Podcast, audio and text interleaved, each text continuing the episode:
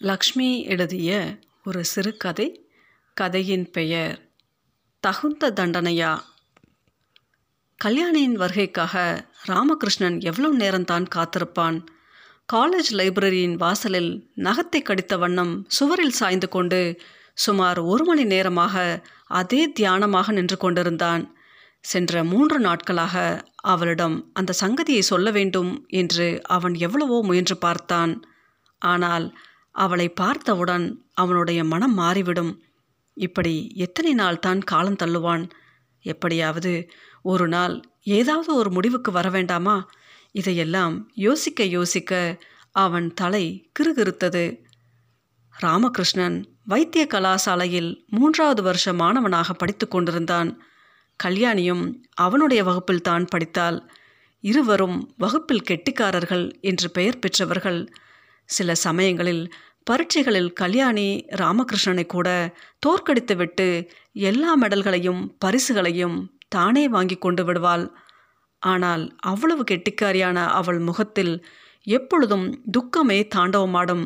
அதற்கு காரணம் ராமகிருஷ்ணனுக்கு நன்கு தெரியும். அவள் ஒரு பால்ய விதவை. அதுவும் அல்லாமல் மிகவும் எளிய குடும்பத்தில் பிறந்தவள். உபகார சம்பளம் பெற்று பள்ளிக்கூடத்தில் படித்து கொண்டிருந்தாள். தான் ஒரு விதவை என்றும் ஏழை என்றும் தனக்கு உலகத்தில் மற்ற மாணவிகள் போல் உல்லாசமாக இருப்பதற்கு உரிமை இல்லை என்னும் எண்ணம் அவளிடம் பலமாக வேரூன்றியிருந்தது. அதன் பயனாக அவள் எப்பொழுதும் தலை குனிந்த வண்ணமாகவே இருப்பாள். இவளுடைய போக்கும் நடையும் சோகம் குடிக்கொண்ட வதனமும் மற்ற மாணவ மாணவிகளுக்கு பிடிப்பதில்லை. அவளை புஸ்தகப்புழு என்றும் நடைப்பிணம் என்றும் சிரிப்பதும் பரிகசிப்பதும் சகஜமாயிருந்தது.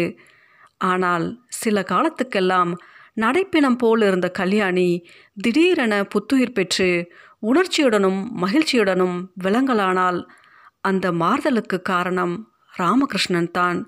ஒரு நாள் வகுப்பு முடிந்ததும் அவள் மாடியை நின்றும் இறங்கி தனியாக வந்து கொண்டிருந்தாள். அப்பொழுது கால் செருப்பு தடுக்கிவிடவே புத்தகங்களை தடதடவென்று போட்டுக்கொண்டு கீழே விழுந்துவிட்டாள். வேறு யாராவது அப்பொழுது அங்கே இருந்திருந்தால் அவள் பாடு மிகவும் பரிகாசத்துக்கு இடமாய் இருந்திருக்கும். ஆனால் ராமகிருஷ்ணன் கீழே விழுந்த புஸ்தகங்களை எடுத்து கொடுத்து எங்கேயாவது அடிபட்டுதா என்று மிகவும் பரிவுடன் அவளை விசாரித்தான். அவனை நிமிர்ந்து பார்ப்பதற்கு கூட அவளுக்கு வெட்கமாக இருந்தது. ஒன்றும் சொல்லாமல் வந்தனம் என்று மட்டும் கூறிவிட்டு வேகமாக போய்விட்டாள். இப்படியாக ஆரம்பித்தது இவர்களுடைய சிநேகம். கொஞ்சம் கொஞ்சமாக வாசக சாலையிலும் மற்றும் பல இடங்களிலும் சந்திக்கு போதெல்லாம் ஒருவரை ஒருவர் யோக சோமங்கள் விசாரிக்க ஆரம்பித்தனர். இது நாளடைவில் நெருங்கிய நட்பில் முடிந்தது. அவனும் தன்னை போல் வறுமையில் அவதிப்படுபவன் என்பதை கல்யாணி தெரிந்து கொண்டால் உபகார சம்பளம் கூட வாங்காது. கலாசாலையில் சம்பளம் கொடுத்து எப்படித்தான் படிக்கிறானோ என்பதை நினைக்கும் போதெல்லாம் ஆச்சரியமும் அனுதாபமும் அடைவாள். அவளுடைய அனுதாபத்தை பெறும்போதெல்லாம் ராமகிருஷ்ணன் தானும் ஒரு ஏழை என்பதை மறந்து விடுவான். இப்படி பரஸ்பர அனுதாபம் காட்டி நண்பர்களாய் இருந்த இருவரும் தாங்கள் திடீரென காதல் கடலில் இறங்கி இருப்பதை வெகு சீக்கிரத்தில் தெரிந்து கொண்டனர். கல்யாணி உனக்காகத்தான் நான் இந்த வறுமை கொடுமையெல்லாம் பொறுத்து கொண்டு படித்து வருகிறேன். நீ இல்லாவிட்டால் எனக்கு இந்த உலகமே பால் போல் தோன்றும் என்று பல தடவை அவளிடம் ராமகிருஷ்ணன் சொல்லியிருக்கிறான். அவள் அதற்கு பதில் ஒன்றும் சொல்ல மாட்டாள். இப்பொழுது கல்யாணி ஒரு புது பெண்ணாக மாறிவிட்டாள். மௌன விரதம் பூண்டு கொண்டிருந்த அவள் எல்லா மாணவிகளிடமும் கலகலவென்று பேச ஆரம்பித்து விட்டாள். அவளிடம் ஏற்பட்ட இந்த மாறுதல்களை கவனித்த மற்ற மாணவ மாணவிகள் பலவிதமாக பேச ஆரம்பித்தனர். பள்ளிக்கூட மாணவிகள் பேச ஆரம்பித்தால் கேட்க வேண்டுமா? ஆனால் ராமகிருஷ்ணனோ கல்யாணியோ அவற்றை காதில் போட்டுக்கொண்ட மாதிரி தெரியவில்லை. இருவரும் தங்கள் பிற்கால சந்தோஷ வாழ்க்கையை பற்றி பல ஆகாய கோட்டைகள் கட்டி மகிழ்வதிலேயே முழகிந்திருந்தனர் ஆனால் ராமகிருஷ்ணனுடைய ஆகாய கோட்டைகள் ஒரு வாரத்திற்கு முன் அவன் தந்தையிடமிருந்து வந்த கடிதத்தினால் திடீரென இடிந்து மண்ணோடு மண்ணாய்விட்டன. அந்த கடிதத்தை கல்யாணியிடம் காண்பித்து ஒரு முடிவுக்கு வந்துவிட வேண்டும் என்று சென்ற மூன்று நாட்களாக மிகவும் பிரயாசப்பட்டான். அவளை நேரில் கண்டதும் அவன் தைரியமெல்லாம் மறைந்துவிடும். சாதாரண விஷயங்களை பேசிவிட்டு போய்விடுவான். இன்று எப்படியாவது ஒரு முடிவுக்கு வந்து விடுவது என்ற தீர்மானத்துடன் வழக்கமாக சந்திக்கும் வாசகசாலையின் வாசலில் யோசனையில் ஆழ்ந்து நின்று கொண்டிருந்தான். அவன் மனதில் கல்யாணிக்கும் அவனுக்கும் ஏற்பட்ட நட்பிலிருந்து உண்டான பல சம்பவங்கள் திரையில் படங்கள் தோன்றி மறைவது போல ஒன்றன் பின் ஒன்றாய் தோன்றி மறைந்தன. கல்யாணியும் கடைசியில் வந்து சேர்ந்தாள். தன்னை கண்டு புன்னகையுடன் வருகிறவளை ஒரு குற்றவாளியைப் போல் ராமகிருஷ்ணன் பார்த்தான். வேறு ஒன்றும் பேசாமல் கல்யாணி இந்த கடிதத்தை நீயே படித்துப்பார் என்று சொல்லி அவளிடம் தன் தந்தையின் கடிதத்தை நீட்டினான். அவள் அதை வாங்கி பிரித்து படிக்க ஆரம்பித்தாள். அப்பொழுது ராமகிருஷ்ணனுடைய நெஞ்சு படபடவென்று அடித்து கொண்டது. முகத்தில் குப் என்று வியர்க்க ஆரம்பித்து விட்டது. அவளை பார்க்கக்கூட சகிக்காதவனாய் முகத்தை மறுபக்கம் திருப்பிக் கொண்டான். கல்யாணி தனக்குள் அக்கடிதத்தை வாசிக்கலானான். அதில் எழுதியிருந்ததாவது சிரஞ்சீவி ராமுவுக்கு அப்பா அநேக ஆசிர்வாதம். நீ பரீட்சையில் இவ்வருஷம் தேறிவிட்டதை பற்றி மிகவும் சந்தோஷம். சம்பளமும் புஸ்தகமும் சேர்ந்து ஐநூறு ரூபாய் ஆகிறதென்று எழுதியிருந்தாயே. அதை பார்த்ததும் எனக்கு கவலை அதிகமாகிவிட்டது. உனக்கு நம் குடும்பத்தின் நிலைமை தெரியாது என்று சொல்லவில்லை. என்னால் அவ்வளவு பணம் அனுப்ப இப்பொழுது சக்தியே இல்லையே. இருந்தாலும் நம் கஷ்டங்களுக்கெல்லாம் ஒரு வழி இருப்பதாக எனக்கு தோன்றுகிறது. நம்ம ஊர் தாசில்தார் சேஷையர் போன வாரம் உன் ஜாதகத்தை வாங்கி கொண்டு போனார். உன் ஜாதகமும் அவர் பெண் சுசிலாவினுடைய ஜாதகமும் நன்றாக பொருந்தி இருப்பதாக சொல்கிறார். சித்திரையில் உன் லீவின் போது கல்யாணத்தை செய்துவிடலாம் என்றும் உன் மேல் படிப்பை தாமே கவனித்துக் கொள்வதாகவும் சொல்கிறார். பெண்ணை உன் அம்மா போய் பார்த்தாள் நன்றாகத்தான் இருக்கிறாள். இப்படி பெரிய இடத்து சம்பந்தம் நம் போன்றவர்களுக்கு கிடைப்பது துர்லபம். உன் படிப்புக்காக இனி எனக்கு ஒரு பைசா கூட அனுப்ப சக்தி இல்லை. நீ பெரியவனாக போய்விட்டதால் உன்னை நான் கட்டாயப்படுத்த விரும்பவில்லை. சீக்கிரத்தில் நம் இஷ்டத்தை அவருக்கு தெரிவிக்க வேண்டுமாதலால் உடனே உன் சம்மதத்தை அறிவிக்கவும்.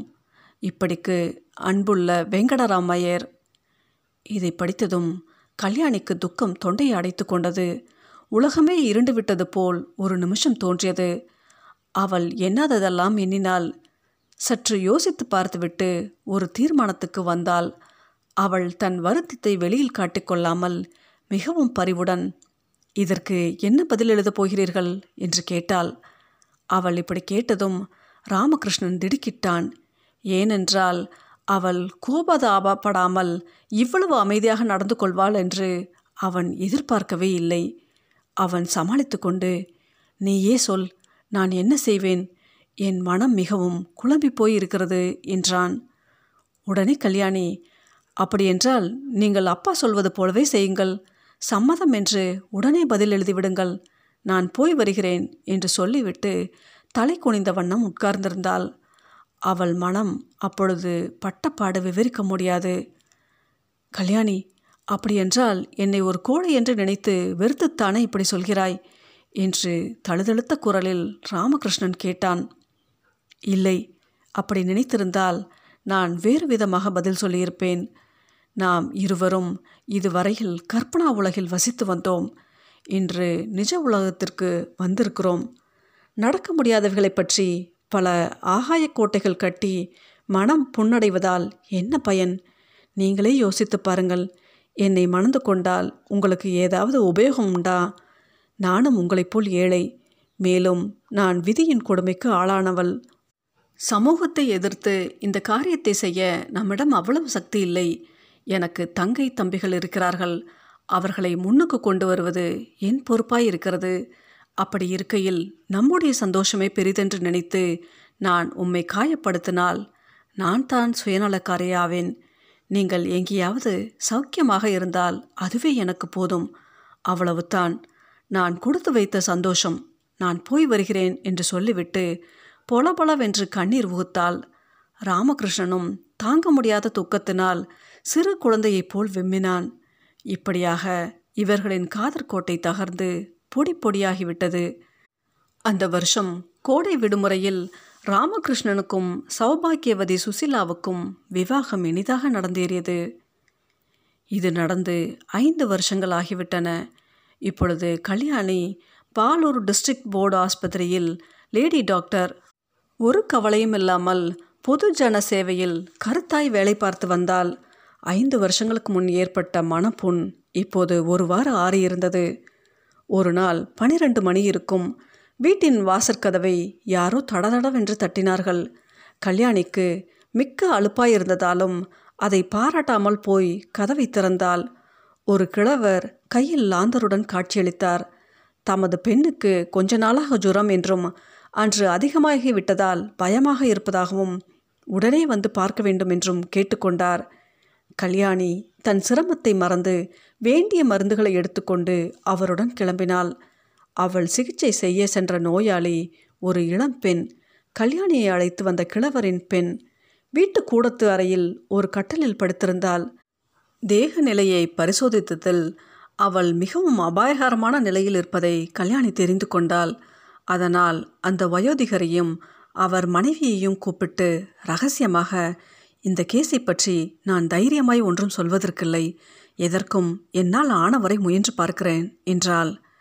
இதை கேட்டதும் கிழவரும் அவர் மனைவியும் பதறினார்கள். ஐயோ கொஞ்ச நாள் சீராடலாம் என்று எவ்வளவோ பாடுபட்டு அழைத்து வந்தேனே. டாக்டர் நீங்கள் எப்படியாவது அவளை பிழைக்க வைத்து விடுங்கள். மாப்பிள்ளை இரண்டு நாளில் வருவதாக கடிதம் எழுதியிருக்கிறார்.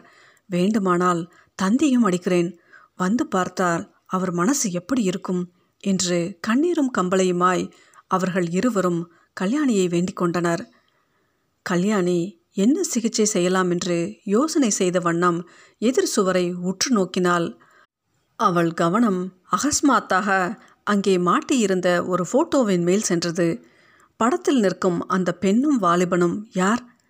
பெண்தான் அங்கே அவள் முன் கட்டிலில் படுத்திருப்பவள். வாலிபன் வேறு யாருமில்லை. அந்த பழைய ராமகிருஷ்ணன் தான். அவள் ஒரு நிமிஷத்தில் எல்லாவற்றையும் யோகித்து கொண்டாள். நோயாளியாய் படுத்திருப்பவள் தான் இருக்க வேண்டிய ஸ்தானத்தில் இப்பொழுது இருப்பவள். இதை நினைத்ததும் அவளுக்கு தன்னை அறியாமலேயே கோபம் உண்டாயிற்று. கல்யாணி இப்படி சுவரை பார்த்து நின்று கொண்டிருப்பதைக் கண்ட கிழவர் என்ன யோசிக்கிறீர்கள்? எனக்கு பயமாக இருக்கிறதே. குழந்தை பிழைப்பாளா மாட்டாளா? உண்மை சொல்லிவிடுங்கள் என்றார். அவர் பேசியதை கேட்டதும் தான் கல்யாணிக்கு தான் சிகிச்சை செய்ய வந்திருக்கும் உணர்வு திடீரென்று வந்தது. அவள் தன்னை சமாளித்து கொண்டு இல்லை என்ன மருந்து கொடுக்கலாம் என்று யோசித்து கொண்டிருக்கிறேன். நீங்கள் ஆளை அனுப்புங்கள் நான் மருந்து அனுப்புகிறேன் என்று சொல்லிவிட்டு போய்விட்டாள். அன்றும் மறுநாளும் கல்யாணை நான்கு ஐந்து தடவை வந்து பார்த்து தக்க மருந்து கொடுத்து சிகிச்சை செய்தால் அந்த பெண்ணுக்கு குணமாகி கொண்டு வந்தது.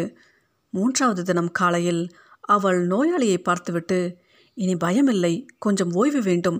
இந்த மருந்தையே கொடுத்து வாருங்கள் என்று சொல்லி கொண்டிருந்த போதே வாசலில் வண்டி வந்து நிற்கும் சத்தம் கேட்டது. மறுநிமிடம் ஒருவர் தடதடவென்று அவசரமாக உள்ளே நுழைந்தார்.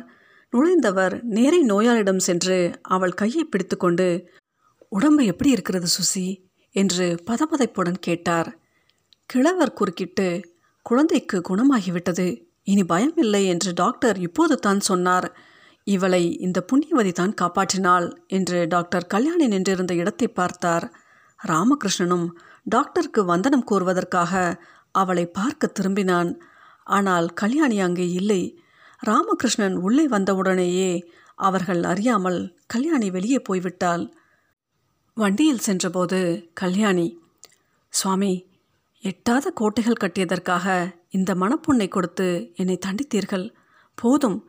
எப்படியாவது அவர்கள் இரண்டு பேரும் சௌக்கியமாகவும் சந்தோஷமாகவும் வாழட்டும் என்று தன் மனதிற்குள் சொல்லிக்கொண்டாள்.